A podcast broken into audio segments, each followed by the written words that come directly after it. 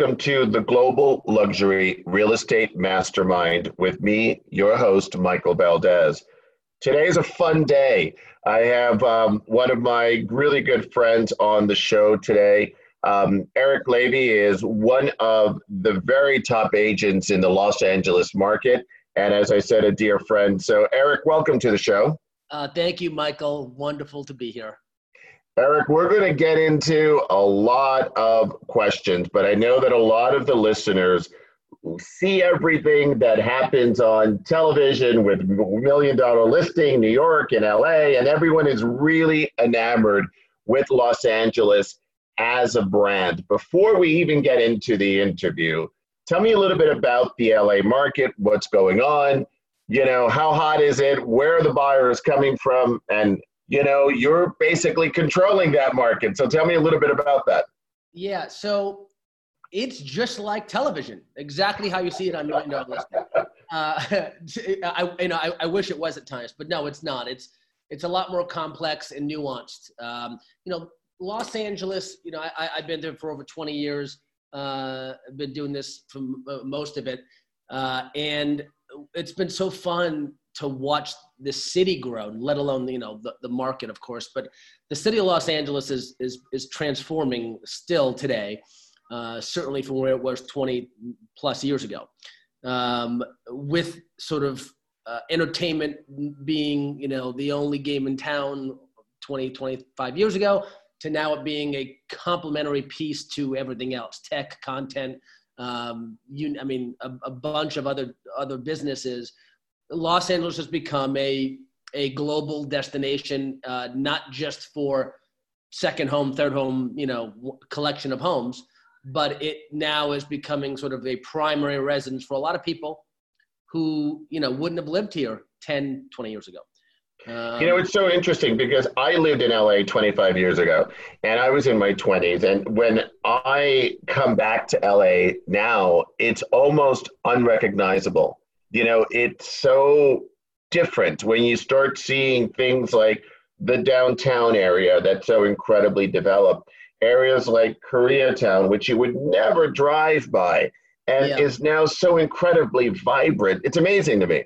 Yeah, it, it really, really is. And, you know, I, I always get the question, of course, you know, still today, what's the up and coming neighborhood of Los Angeles? Right. And and that's a tough question because I kind of think everything's up has has up and come at this point. Right. Exactly. Um, so like you know if I say something, you know, people like is Silver Lake coming up? I'm like Silver Lake. Silver Lake's been dominant for ten years. Um, you know that's sort of like it's sort of like saying in New York, you know, is the Lower East Side a cool place to live? Right. Um, so so you know with Los Angeles you know, we've seen, of course, prices, you know, jump dramatically the last 15, 20 years. Um, the last couple of years, uh, it's been a very healthy market um, from the from the recovery we all had sort of in the early part of the decade um, that started, and here we are, you know, starting the next decade, and other cities are having some issues. LA is sort of is holding strong, and and I and I and I've always said it's really because of the simple supply and demand in, in economic. It's you know more people are moving here than leaving. Um, some some may may resent that, but the reality is more are coming in. Um, when I say more are coming in, it's not sort of just people trying to move to Los Angeles and you know quote make it, um, but it's it's people who are established in their industry and you know who are legends in their industry and they're coming to make Los Angeles now their primary residence. So whenever that happens, um, you know, it it just boosts up uh, an economy, but also a market. And these neighborhoods that that you know most choose to live in uh, for their first choices, which are all at this point pedigree neighborhoods, of course, Beverly Hills, the Hollywood Hills, Brentwood, Santa Monica, Malibu. Um, you know, uh, uh you know, all these neighborhoods, West Hollywood. Um, you can't duplicate them they are what they are and you know they're not making any more beverly hills they're not making right. any more hollywood right. um, so so the, the, more people who want to come in here and and live here which i don't blame them it's the greatest city in the world to live in um, at least in my honest opinion but uh, the, the the stronger the, the market's going to be and and um, simple supply and demand so we're going to see what happens to los angeles but I, out of all the cities on a global level uh, certainly in America. I, I don't know if you can, you know, there's a major city like Los Angeles right now with the trajectory that it has um, in terms of, you know, the growth. But also, th- there's there's no better place to live um, in terms of you know what you can do in your lifestyle. Now, everybody loves Los Angeles for the first thing, and first thing is is the weather, and it, it seems so trivial, but it dictates how we get to operate and everything trickles down from there. Whether it's if you want like the beach, like the surf, like the run, like the hike, like the bike, um, you like to you know brunch and have rosé all day and patio. That's fine, you know. So. And it's also a very inviting city. It's a very cosmopolitan city, and you had a lot of global investment that came in, particularly from Asia, but really from all over. Has that phenomena still continued? And if so, where are those foreign buyers coming from, Eric? Yeah, so it, it has continued. Um, you know, I, we, we had our we had some you know peaks to the last sort of ten years or so with sort of uh, you know financial markets from different places. I remember when you know, uh, you Eastern Europe and sort of you know the Russia market was big, and of course, sure, you know, the Asian market. I think it's it's still healthy. Um, you know, I was I was out with some you know very healthy Asian buyers a couple of days ago, and and they're still acquiring. Um, but I, I think you know a lot of them have at this point already have homes now here, and they're looking to grow their portfolio. So it's it's less of uh, the the foreign investment is less of like tell me about LA, and it's more of like my appetite is bigger than ever on LA. That's interesting. So yeah. that, that's, I think, what we're seeing now. It's not, it's not any education like it was 10, 15 years ago. I remember having to educate people coming in from Australia, which at a moment Australia was, was a big, I saw a lot of clients coming from Australia probably eight, nine years ago. Um, and you know, LA, of course, you know, had a big, had a big swing of that, which was amazing. I love the Aussies.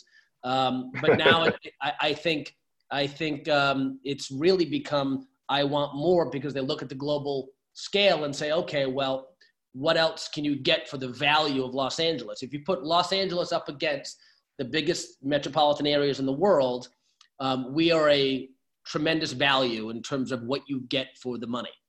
There's no question about it. Whether it's you know, New York, Paris, Singapore, San Francisco, yeah. you know, Tokyo, it, the list goes on and on and on. The best of the best in Los Angeles is still considered kind of a value on, on a global scale. Right.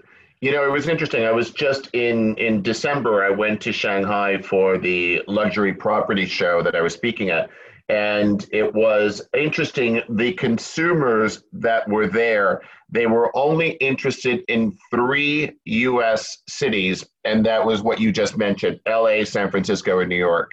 That yeah. was it and it was interesting that the the appetite still seemed to be very strong there. And it's also interesting your insight of the fact that the, a lot of them are there already and established and just looking to increase their portfolio. So i think that's a really interesting insight there. Um, and it's it, you know you start seeing what the market is doing. And in some markets even in the cities that we've mentioned there's been a bit of a correction and yet LA still seems very strong. Yeah, um, you know, LA LA is is strong as of you know January twentieth, 20, uh, 2020. You know, and and I don't predict the future, and but I think right. I, I think you know on, on, a on a scale of the country, you know, everyone was sort of nervous uh, as we closed out 19. You know, everyone gets nervous about elections. Um, you know, I gotta, I gotta be honest. I, I, think LA has always beat to its own drum, and, and I, you know, we're a we're a very progressive place, um, but also a place that sort of lives in our bubble. And you know, the bubble is, is always a is, is, a is a negative, dirty word in terms of, of real estate. But you know, we really are in our own bubble in a sense of you know, you know, LA affects LA, and yeah. if, if people are coming in then you know the, the, the simple explanation is people want to live here so therefore it's more competitive to find a home. Sure. Um, but look like anything else i mean you know sellers can't be unreasonable today in los angeles. If it's if they price it reasonably uh, they will sell their home. I mean no one's paying um, over over market for for homes. Uh, it, you know, only unless it's something that's so special that it is a you know it is sort of like a you know like an art purchase, whether it's whether sure it's, understood know, pedigree yeah. architecture or that kind of thing. So you say you've been in the industry 20 years selling in Los Angeles. How'd you get started, Eric? Uh, so how did I get started? You know, I, I was. Uh, it's all a blur now, isn't it? It, it really is. Um, you know, but it, it, kind of feels like I've been doing this for 10 minutes sometimes. You know, like it's still exciting. That's how real estate is. But you know, started off uh, as you know in, in entertainment, um, and then I you know, then I made my transition from entertainment to uh, to real estate, and and um, you know, like be, being in entertainment, I sort of felt like uh, I was a talent agent in that world in uh, 20 years ago, and as a young guy, I realized it was probably uh, it, it, was the, the, it was a changing business, and we, we were seeing it all happen. Um, and I, I, was young enough to say, okay, do I really want to do this? And I, I didn't really have a passion for you know working with actors and writers on their careers, and it just wasn't. And that's a that's a heavy thing. And so if you're not really super into it, um, then it's probably not for you. So um, I, I, sort of secretly got my real estate license while I was um, while I was uh, at, at one, uh, the company that I was was with, and then I went and told um, my uh, my bosses, and and almost all of them said, "We don't blame you. This is a crazy business right now, and you know I have got two kids and I can't get out of it, but you're, right. 25, 26, and and uh, you can do that." And so um, they were like, wow, like if you can do that, great. And this was before, this was before any of the TV shows, of course. Yeah, sure, so, of course. So I think what's important to know about that is, you know, uh, people I think said, yeah, that's great, but like you're gonna go be a realtor, you're gonna be a real estate broker. Um, and because you know it, it was sort of there was no glamour to it back then. There was no glamour at all, and so right. they, so my friends, my colleagues that I worked with, I was crazy because here we are, you know, working in a really glamorous world, all the perks you can imagine. You know, I can pick up the phone and, you know, say, you know, hey, it's Eric Lavey from, you know, UTA, and pretty much get anybody on the phone in any business. Uh, and so you're leaving all that. and um, and it was a, it was a, it was an easy choice, but when I got into the real estate business uh, in LA, I realized it was really really different than what I had come from, and you had to you had to make everything yourself. And so, and so that's what it was. And of course, I found some great mentors along the way. And and uh, all of a sudden, you start, you know. And then I got in the business at a time when the market was at its height. Um, and uh, and then, of course, you know, when it started to come down, I was panicked. But what I would realize is later on is that that that's what made me, I think, who I was. I had a really uh, grind and hustle uh, in a changing marketplace in, in, in the 07, 08 days yeah. beyond, that um, everybody remembers. Right. Yeah. And then of course i came out of that and i grew out of that. And so the, you know that's sort of you know how that all started so you know let, let's go back to your world of entertainment because for the listeners that don't know you were with probably the top talent agency in Los Angeles at the time. And you start sort of thinking about, you know, programs like Entourage, right? And things where everyone is is really a bit uh, um, sort of cutthroat and really needing to survive there. And you did really well. And I know you because you and I are friends, and I know you to be very humble. How did you survive and still keep your your your humility and who you are intact? I think you'd sort of know what I mean. Yeah, you, you know, I uh, it, it, it's first of all, Entourage is exactly how that business is, believe it or not. So that's that's the one place where television is is completely true, accurate, uh, a, thousand percent. Um, so you know, I think I think I came out of that world uh, and you know I, I knew I had to prove myself at at ground zero and I didn't really have any other option. So, you know, in terms of, you know, you know, being, being, you know, humble, uh, that, that is a humbling moment when you sort of have to start from scratch, even at a young, even at a young age. It's, it, it's, it's a different scenario when you are, when you are at ground zero and you don't have any company behind your name when you're calling somebody, you're going to just basically set it up. And so, um, you, you have to remove all ego because uh, if you if you can't, then uh, it, it's going to be a bumpy ride, and, and you're going to feel really bad about, about yourself. Right. So you know there there must be similarities between the entertainment industry and that world that you were in and then where you are now with being in the high end real estate world because some of the clients are the same right? And so you must have some similarities that happen between those two worlds but then at the same time i'm sure there's incredibly marked differences. What's similar and what's different between those two worlds of that talent agency where you're there from that top level and then the high end brokerage that you're doing now in real estate where you're really at that top level? Right uh, well first and foremost i think when you when you work for somebody else you're getting a paycheck guaranteed every right.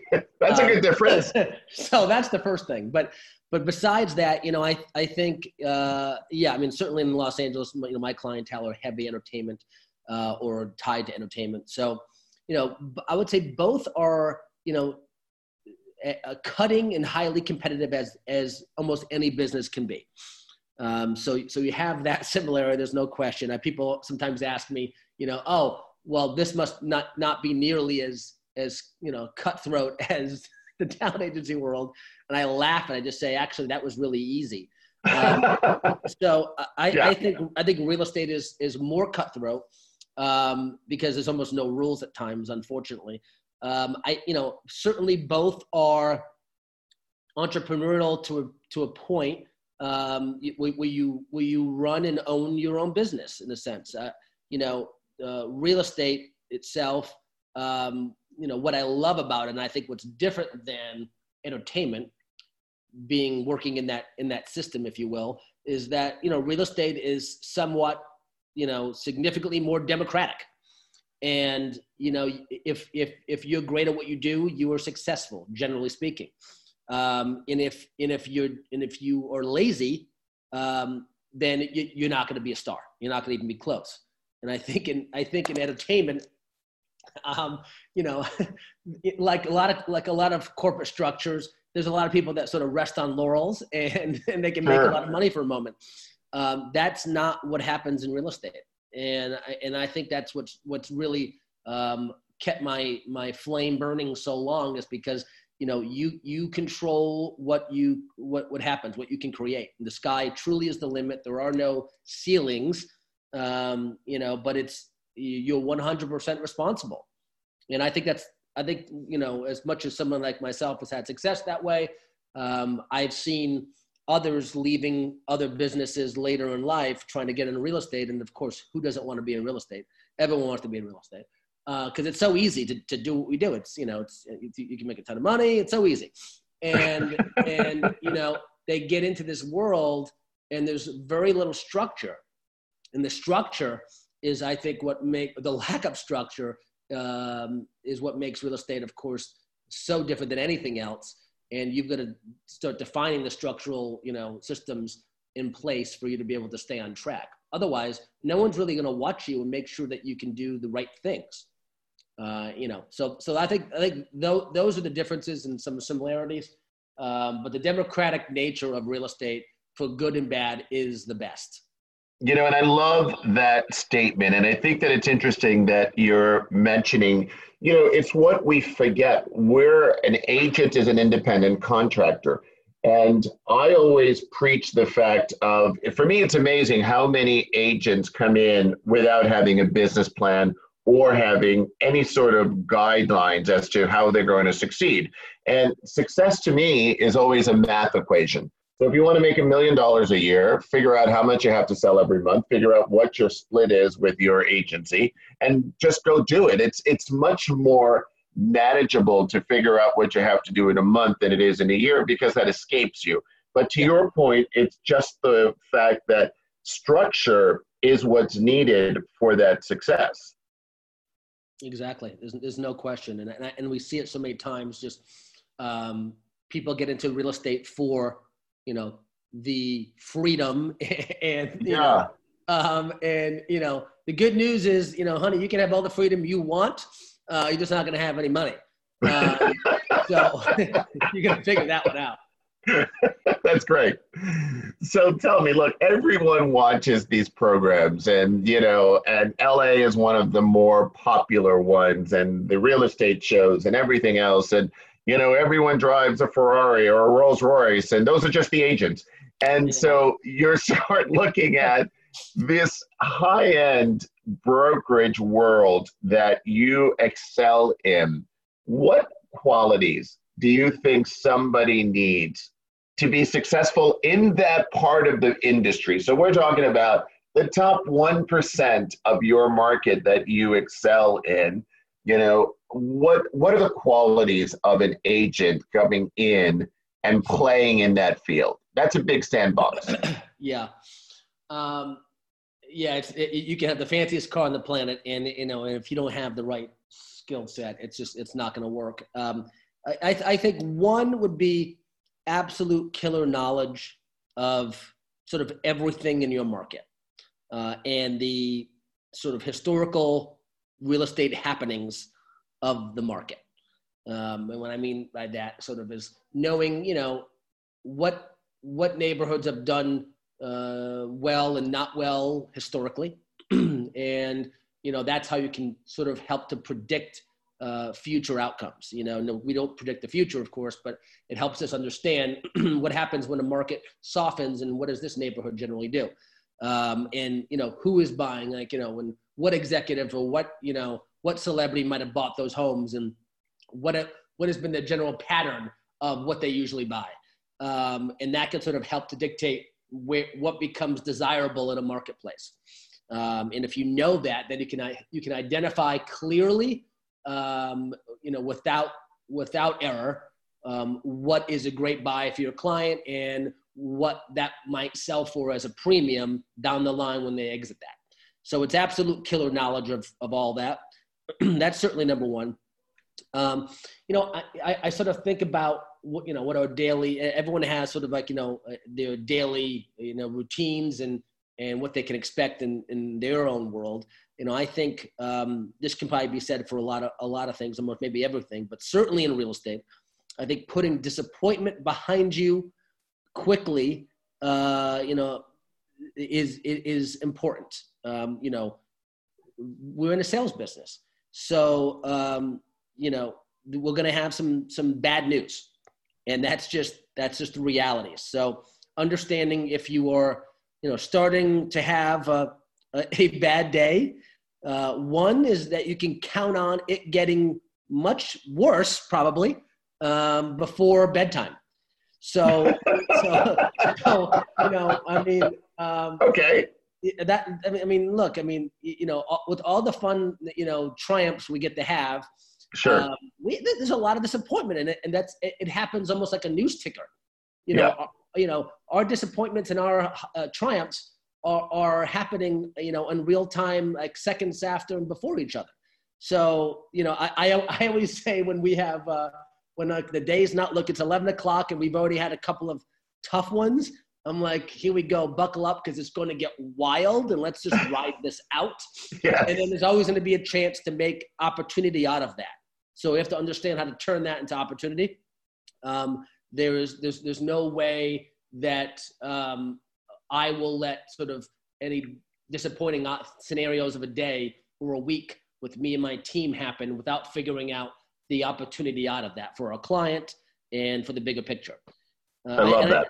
I, and, and I think the last piece, Michael, is is that you know um, to to have success in I think real estate and you know building a business, any business, you know you have to learn how to, at least for me, it was learn how to you know how to be reasonable and fair and and and you know fun to work with. Uh, you know, picking the right partners to make it all work is important. You know, you know, I have a team that you know I I, I think highly of, and I believe that you know the best in the world you know work with me, and um, and so you know that's how you can sort of ensure you know uh, a better shot at success. There's no question. So, you know, so there, there's some great things that you said here. So, I think the first one with knowledge, I remember when I was selling real estate in, in Miami and I had a team, I used to have my team come into the office every morning at eight o'clock in the morning. And if you can imagine that happening in Miami, it's really, you know, people are just getting in from their evening uh, the night before. So discipline was a big thing for me. And knowledge was um, something that was paramount. And probably about 80% of my clientele was international. And my team was ranked top 1% in the state of Florida. So we really focused primarily on the higher end of the marketplace. And if anyone around the table, so any team member that wanted a particular farm area that they wanted to control and own, anyone, you have to do a presentation to the team. And so anybody around that table that asked a question that that person didn't have the answer to, they didn't get the farm area.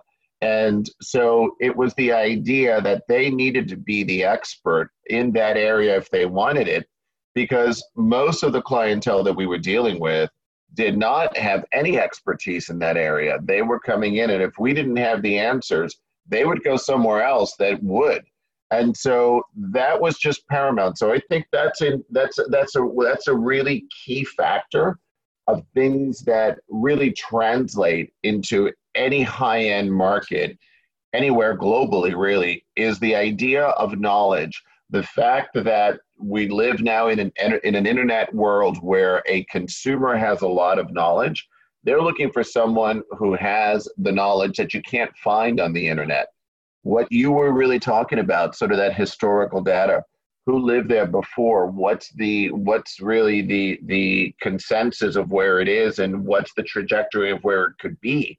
Um, so those are the things that you really do need somebody as a advisor as a as as somebody who's part of your team as a consumer. And i think that's an incredible uh, part of what you just said that really is you know part of your success but part of the success for things that can be translated into various markets. Yeah. You know i you can't find that on zillow. You can't find right. it anywhere else. Um, you know uh, and i'm not knocking them. I mean look you know they've transformed the marketplace in, in terms of how a consumer interacts with the real estate product. Um, but what zillow I, in my opinion will never or any of the other places uh, ever be able to do uh, uh, is understand the nuance of certain markets and i think los angeles is probably paramount in in, in those uh, highly nuanced markets. You know, yeah. I mean, you know, even to a point like you look at sort of like you know New York, which is you know which is building centric. Well, you know, if if you've got comps in a building, um, then you can probably almost guarantee you know that the 17th floor is going to be more desirable than the 14th floor, um, and so on. It's more it's more about size and sort of where the view is with Los Angeles, I mean, everything is, you know, eh, street by street, block by block, and view by view. It's different. And, um, and, and, if, and, if, and if a buyer doesn't understand that, then they're not going to have all the information. And then when they're the seller, they're to re- they're to ask questions of, well, well, why is this the case? I didn't know that. And I see that a lot, you know, when, when we come on and, and list the property, you know, I talk about, okay, well, let's talk about what's wonderful, but it's also the challenge of this property. Because there's, there's not a property out there that's not going to have at least one challenge, and that's okay. It's, you know, how do you manage that challenge uh, and mitigate it and or just deal with it? Um, and everything's always a factor of price, obviously.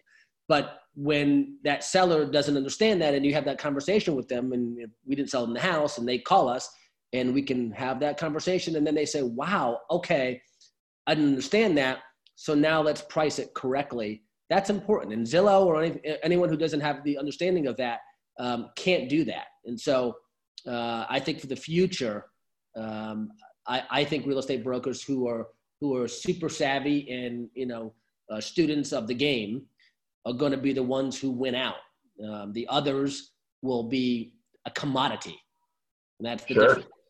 And I think that's the difference from being an advisor than being simply a broker or an agent because that's that's really is somebody who adds value to that transaction yeah you know 1000% Yeah. So Eric, you know, I know you well and you you enjoy life. You know, you and your beautiful wife Jenny, who is a good friend of mine as well. You have amazing homes in LA, in Palm Springs. You travel extensively. I just saw you guys for dinner here in New York a few weeks ago. How do you balance your life and your work? Because you work really hard. Yeah. Um, so, so, look, you know, we I, I think we are lucky. Um, uh, you know, you work really hard. Of course, you want to play really hard, but um, if, I think I think first and foremost, the balance that everyone talks about always it's it's hard to achieve. You know, yeah. and and I and I think when you when you when you run your business, um, it's it's you know it's hard to take time off. Um, you know, uh, I, I think some in our business do it differently. Uh, I know uh, I'm really never disconnected from my phone and technology. Um, some may think that's not the way to go. Um, I sort of view it as it's a luxury in the last 20 years that allows people to uh, be at, work at a perform at a level that you know someone like me can perform at and still uh, not burn out. Because you know taking the pause, I sort of, you know, I always call it like, you know, pause for the cause. And, you know, you know, burnout is real. And if you're not sure. taking some time and taking time doesn't mean seven days in, in the Caribbean. It can mean, you know, taking, you know, 36 hours um, just to kind of, you know, you know, that's, as you know, the desert for us, you know, Palm Springs for us is sort of makes it really easy. Like, you know, it's, it's a very pressurized chamber we operated in Los Angeles and you know just two hours away we can you know decompress on a moment's notice and you know then pop back onto the ride. So um so you know I, my feeling is is if you can weave weave in breaks uh as opposed to the traditional like i'm taking a vacation and i'm not talking to anybody um, that's hard. I'm sorry it's hard. I, I think it's hard in our business because our clients want to know that if they need to get me, they can get me on the phone, and they can. Um, you know what's also interesting to me is in just observing you and Jenny is also your communication. And I think it's important also with, you know, you and and and and your partner to sort of know that the the end game is a shared goal, right? Yeah. And so I think that that's it's a beautiful thing that I see with the two of you and it's something where you know jenny also has her own life and business. And when you actually come together there's that great partnership of everyone understands what the other person is doing. And when you come together you enjoy your time together. And i think that communication is a big part of that as well because that's a that's a great part of that balance i think. Yeah, uh, uh, it, it, for sure. You know, I'm, I'm, as you know, I'm very, very lucky to have a partner like my wife Jenny, um, who you know she's never going to say really? You know a call. Right. I, mean it, you know on holiday like i mean and that's just that's what you know she knew what she was getting into before she married me so um, but you know she, she she never ever complains about it because look you know that that means the balance is working. Yes. That means she's not resentful that i'm working all the time because we i can weave it in and out um, when it needs to be and um, and look, I, I truly, I truly live real estate. I live it, and and it's hard to turn it off because I think if you, if when you turn it off, you sort of are on the sidelines for even if it's a day, and you're not on the pulse of what's happening. And That's interesting. I, and I know other people that I really respect in our business are going to disagree with me. That's okay. Uh, th- that's their, you know. So I know people who check out and leave their phone at home for three weeks on a vacation. Um, th- that to me is so frightening, and I, I, I yeah, I, can't do that either. by the time I get to the airport, um, I, you know, I'd be a wreck, and I just I'm not going to be. So you know, to each their own. But uh, but my wife is is is beyond wonderful with that, and knows that you know I love what I do, and like if I'm not doing what we do at the highest level, uh, yep. it, it, it, depresses me. And sure. so and so for me, it's like you can't be at the highest level and, and be uh, out of the game for even a week. That's um, so true. and, and, and then I think, you know, uh, of course I've said this before, but you know, I couldn't do what, what we do without without my team, you know, without you know Angelica, who you know who runs the world of of, of real estate with me, and and Garrett. Um, I mean, like you know, it, the, the, the you know, our transaction coordinators and you know all of it. It's just you know we've been able to build a, team that works really well together, and um, you know. I, I, am a I'm a Boston guy, and and I, I, always use the you know the New England Patriots as a as a as a uh, analogy of sorts as an example. Even though this is a disappointing season, um, you know every year the Patriots are, are a high pick to make the Super Bowl, and every year there's players that weren't there the, the, the year before, and that there's players that might leave next year, and every year uh, there's a reasonable shot that we win it all. And there's no other team like that. And I and I've sort of watched that over my over my career, and you know, it, it, it's not because of one person, and, and that's just the reality. And yeah, you know, sure, like you know, our business comes in because you know our clients, you know, like my perspective on the business and in in what I've built. But you know, I couldn't do it at the highest level if it wasn't for the team I have. So everyone has to be on their game and if, you know, if we make adjustments, we're going to be even better. And it's not about, you know, can we do it without this person? We're going to figure it out and we're going to figure out how to be better. And when we're, when we're undefeated, don't get comfortable because there's still time to get better. I mean, look, uh, uh this week, you know, you know, when we had a huge year last year, this week I looked at our processes, which are lauded by our clients always. And I said, you know what? I don't like the way this works as a consumer because I'm the ultimate consumer. I'm sold on right. So, so I, you know, when, when it comes in the idea of what the process is for the consumer, uh, I'm always looking at, uh, at what our experience is. And, you know, I'll tear it down every year and rebuild it better. And so I think that's truly what makes the whole foundation strong. And you can have a great life and go live that life and worry, not worry about, hey, is it going to be okay if I'm gone for two days? And you know, and that's a good point because it's you know, at some point you have to decide when do I need a team? When do I need somebody that's not just me? At one point, does my success dictate somebody else needs to help me so that I can continue to grow? At what point did you find that out? At what point did you start having a team?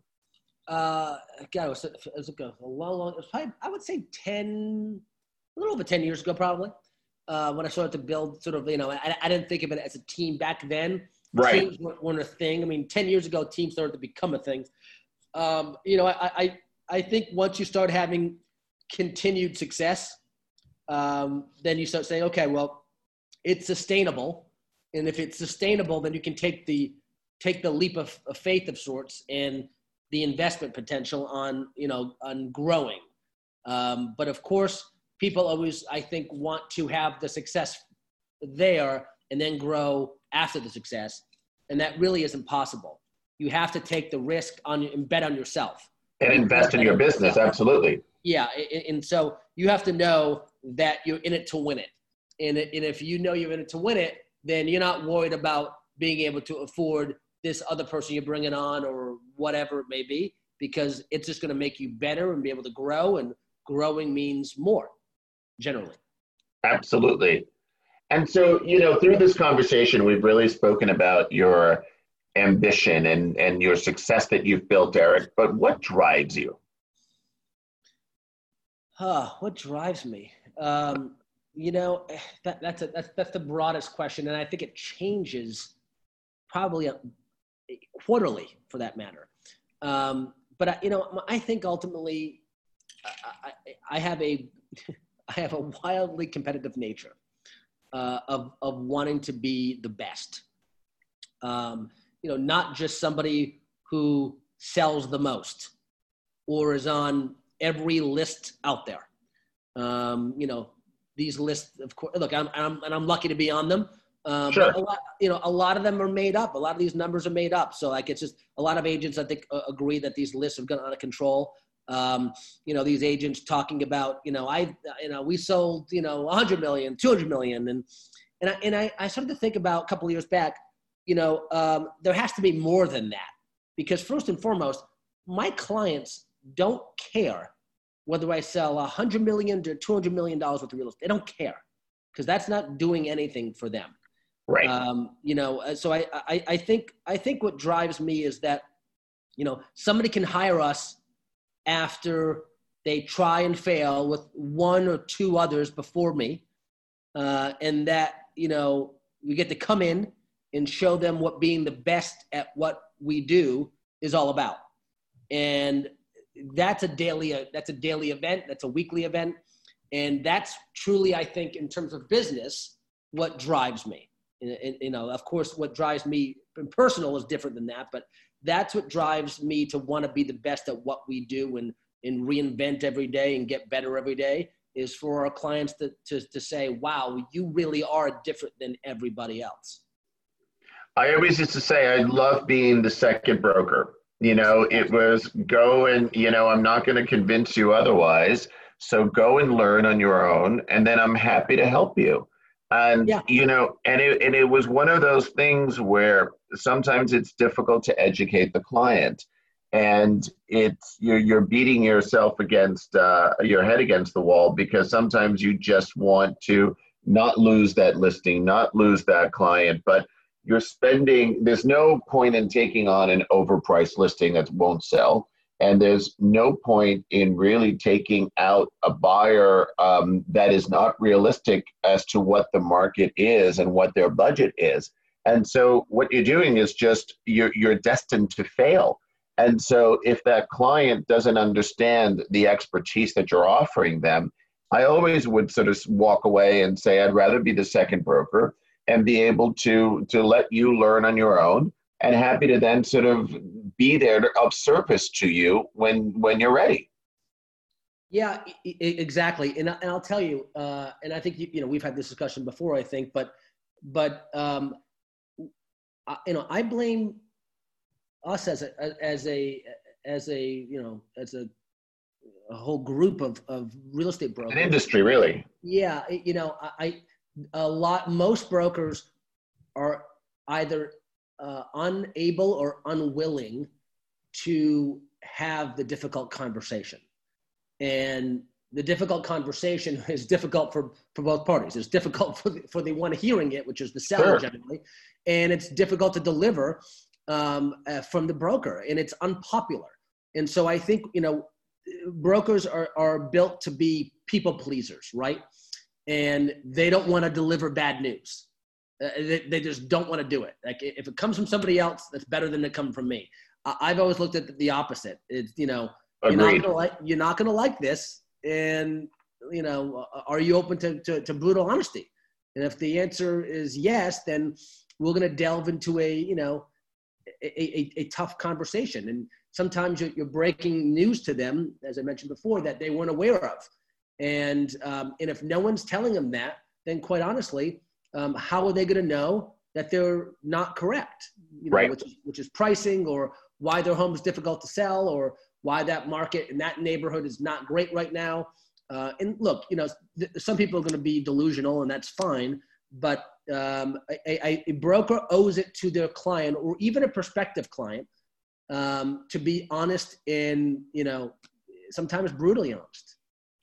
And sometimes those people pleasers are the ones where the industry sort of does its own natural way of, of, of uh, getting rid of them.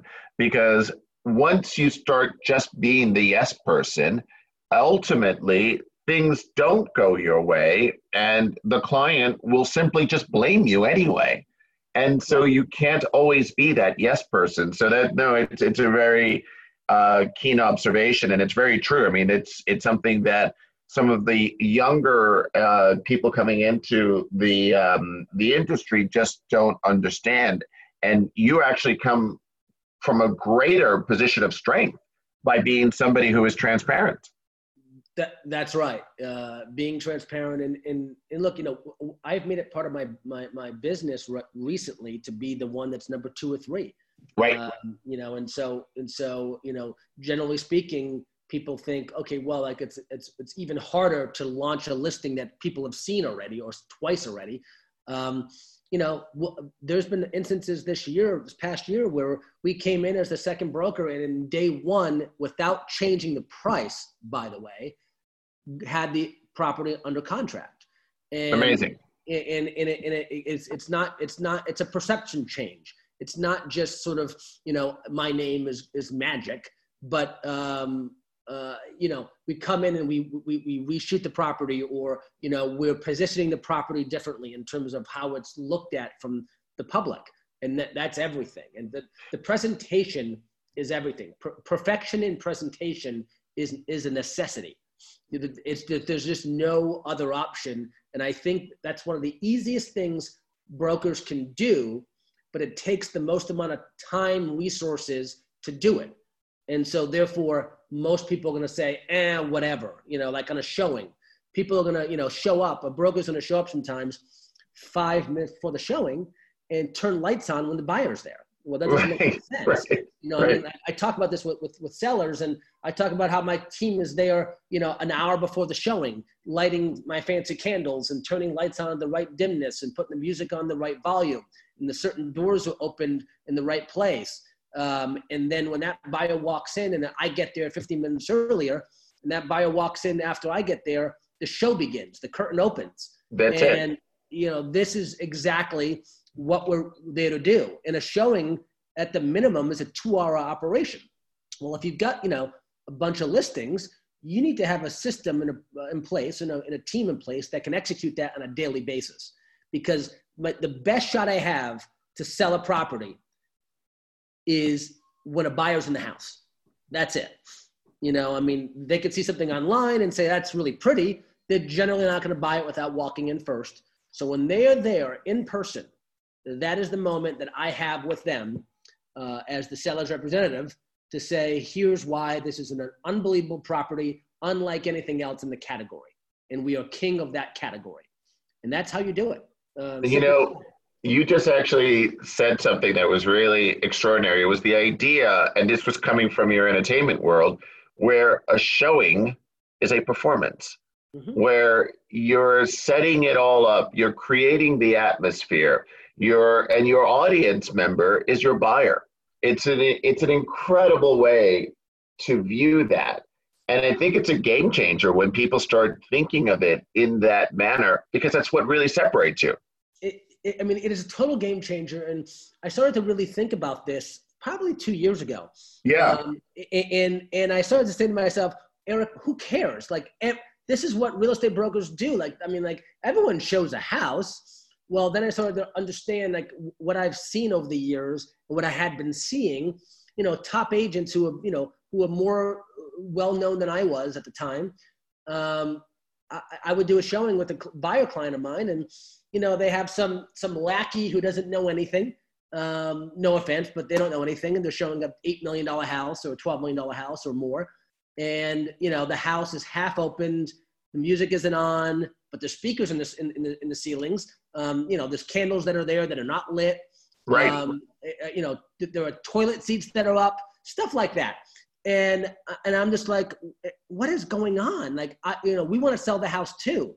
So, and, and the buyer wants to buy a house. So a buyer is bummed out if they walk into a property and it's not ready because that's not, they want the show. Like yep. we, didn't, we didn't pull them off the street and say, hey, come see this house. You're going to love it. No, they, they are asking to see this house. They want the show. Give it to them. They're a willing audience member. Yeah. They bought a ticket. It's amazing. And so, you know, when I talk to, when I talk to my prospective clients, upcoming clients about this stuff, I think a lot of them are like, wow, we never even like that's of course what we want, but yeah, but like I'm gonna like tell tell them no one's gonna go do this. It it takes too much time and it's too you know mundane, but that's what we get paid to do is to, that's it. make sure their house looks like the show it should be. I love that. Yeah. So Eric, I'm gonna ask you, tell me the greatest lesson you ever learned from one of your failures? Oh God, Michael. Um, I mean, I, I, you know, I don't know if it's professional or personal. I, you know, I, I whatever I, you want to give me. Yeah. You know, I, I, I think one of the one of the lessons I can always look back on is, is you, you know, you cannot settle for anything that is isn't exactly what you really want to happen. Um, you know, and, and if you do, it's ultimately not going to work. Um, so, so I, tell me what that means. Yeah, you, you, know, I think I think if we're talking, per, you know, personally, you know, I, you know, I, I think I've made decisions where I knew it was the, was not the right one, and and um, you settle and and you know it's not what it's not what you want, and you think it's gonna, you think it's going to work. Look, you know, I come from a, a, a very interesting little world, which is like this bubble in this unbelievable town in New England, very bucolic and very uh, sort of middle class, and there's nothing we can't do. That's the way we think generally uh, back there. Uh, that you know, no one's going to tell us, you know, we can't make this work. So I, th- I think sometimes, you know, we can go into our lives saying, "Oh, I'm going to make this one work," and you shouldn't force it. Yeah. So you know, if it's not what you really want, then don't try to make it work. Um, so you know, I, I think whether it's whether you know it's a client that you that you really think is going to make a difference in your business because the property is so spectacular, but uh, like you said, if it's overpriced and you start trying to jam it into the door, and don't settle. You know, like I know it seems attractive. You know, it, it's it's you know, so like going on a date. You know, if you swipe you swipe left or whatever. Like, oh, this could work and then you try to make it's just not the right thing and and so I, I sort of realized like I, I'm not you know settling for anything that's not exactly what I want. Um, I'm not gonna I'm not gonna settle for something to be polite. I'm not gonna settle. You know, uh, uh, everyone who knows me sort of they give me a hard time, but I think lovingly is because I really am incapable of sort of faking it. Um, you know. Well, that's one of the things I like about you. it's, it's, just, it's just for me. Like and beyond not being able to fake it, it's like I can't. If someone's going to ask me for some input, uh, you know, I'm going to be as you know diplomatic as I can, but I'm not going to really hide what may be difficult to have a conversation about. Sure. So I think that comes from the place of like, you know, they ask and I need to give it to him, or I can't not say it because I just feel it. That's the reality. So for me, it's it's you know ultimately it's never going to work if it doesn't feel right and it's not what you want. Uh, that's fair. I like that. That's great. Um, so let's let's move on to a little bit of uh, philanthropy that I know that you and Jenny do quite a bit of. You give back in many ways. Why is philanthropy important to you? Uh, you know, here's the truth. Before I met my wife, uh, I didn't understand it. Wow, that's fair. Wow. Yeah, uh, and as you know, my you know my Jenny is uh, you know her world is philanthropy and yeah and um, you know so we you know we always joke you know I'm in the for profit and she's in the nonprofit and, and it works quite well. But but it's interesting. So you know. Uh, most of what I know about philanthropy, it, uh, I, I, sort of learned through my wife, uh, amongst other things, by the way, as you know.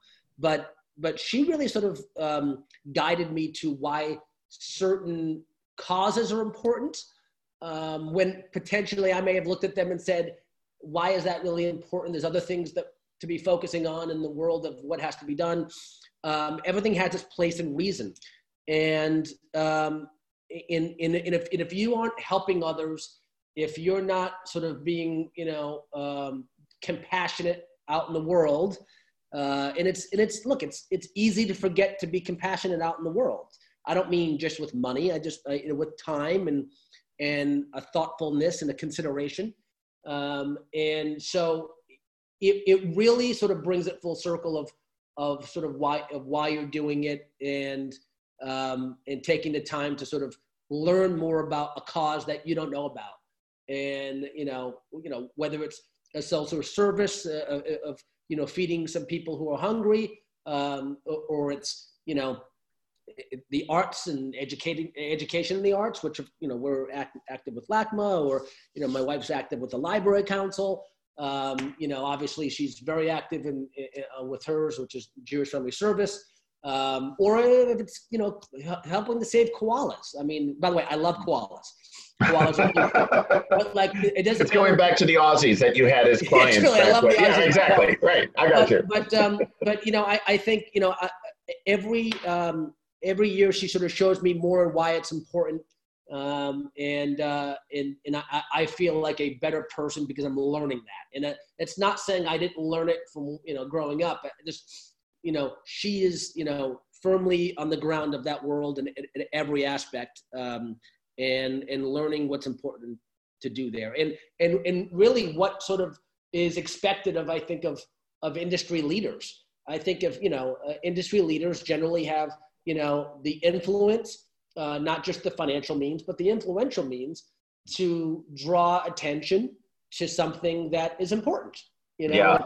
And, it, and it should and it shouldn't be it shouldn't be you know just what's a sexy cause. It shouldn't be what, what's a sexy cause.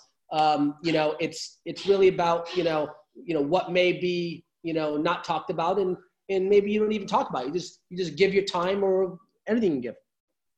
You know, and I, and I think that's a that's a really beautiful statement. The fact that you know, going back to the beautiful marriage that you and Jenny have, where you learn from each other, and really in in the world of philanthropy, that she is really what what she does. That she then brings the awareness to others around her, including you, and your acceptance of it. I think that's a really beautiful statement. Yeah. Yeah. I have one final question for you, Eric. It's a question that I ask uh, almost all of my guests, and it's the one that they cringe about. Um, but it's the one that I like to ask. So, what would you like your legacy to be? Yeah, it, it, it definitely is cringeworthy because I, you know, I, I, I, never even, I never think about legacy. I do. Look, you know, um, I, I think when, you know, when you have a sort of the zero ego mentality, it's like I, I don't know. I mean, you know, um,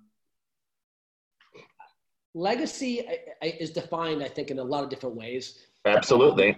You know, I, I think, I think, I think, and and and it's this is gonna this is gonna change. Um, you know, as the years go on. I mean, like you know, here I am, you know, probably at the midpoint of my career, and and I'll say something, you know, now that is completely ridiculous 10, 15, 20 years from now.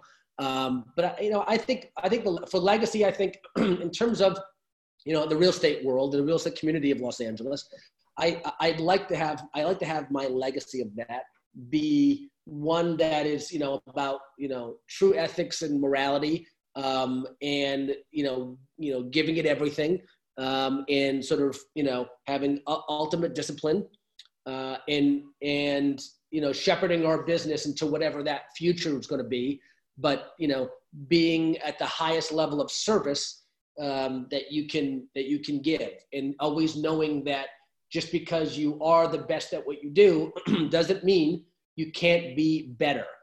Um, I, it's just it's, it's an undying uh, idea of you know what's the next thing, and you know I don't mean like the gimmick. I mean you know how can we be even better and more dedicated to our clients. So, I, you know, for me, uh, on a professional level, uh, I hope I can look back and say, you know, my clients really loved working with us, and there's a, the reason for that is because they know that um, the, the, details are, are looked after, um, and you know, we're always looking to get better. We don't, we don't ever feel we're the best. You know, like look, I, I wake up and, and you know, I've had a you know a, a wonderful you know career so far, and and I'm, I'm, I'm blessed with, with a lot of things. Um, I wake up thinking that maybe I'll never sell another house again. And, you know, uh, so for me, uh, and I, and I think that because like, you know, how do we get better? Like, you know, if, if we don't get better, how are we going to do what we do at the higher level? So um, uh, it's just waking up every morning saying, okay, you know, like uh, I'm successful, but you know what? This is nothing yet and I and I hope that's that's part of a legacy that I can help build and shape in our in our real estate community and business. And you know, you know, a lot of young people have worked for me over the years, and I, I love to see them have success. Um, you know, in terms of you know coming through our doors and and learning from us and doing the right things the right way.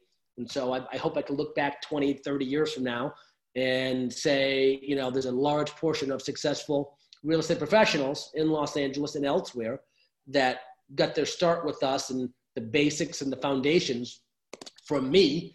Uh, and you know my foundations I was able to get from others that I respect highly, and uh, and then you look back and say, wow, you know, you've had an actual effect and uh, you put your stamp a little bit on the business. So that's one, but th- they'll be changing every year, Michael. So well, we'll come back and update it. but I think that's a great legacy and a great uh, place to end this conversation. And Eric, you know, I really thank you for this discussion. We've had some wonderful ideas and some great conversation, and I think it was uh, really terrific. And I really do appreciate your candor and and and really your guidance and who you are as a leader in our industry. So thank you, buddy. Well, uh, thank you. This is uh, an honor and a privilege, of course, and I appreciate you having me on. And and I think what you're doing with this, um, you know, making real estate uh, truly global and thinking about real estate on a truly global scale um, is, I think, a huge importance right now. So um, thank you for that, and I'm looking forward to uh, to hearing more of these. Absolutely. Thank you, Eric. And thank you for all of you for joining. This has been the Global Luxury Real Estate Mastermind with me, your host, Michael Valdez. Thanks very much.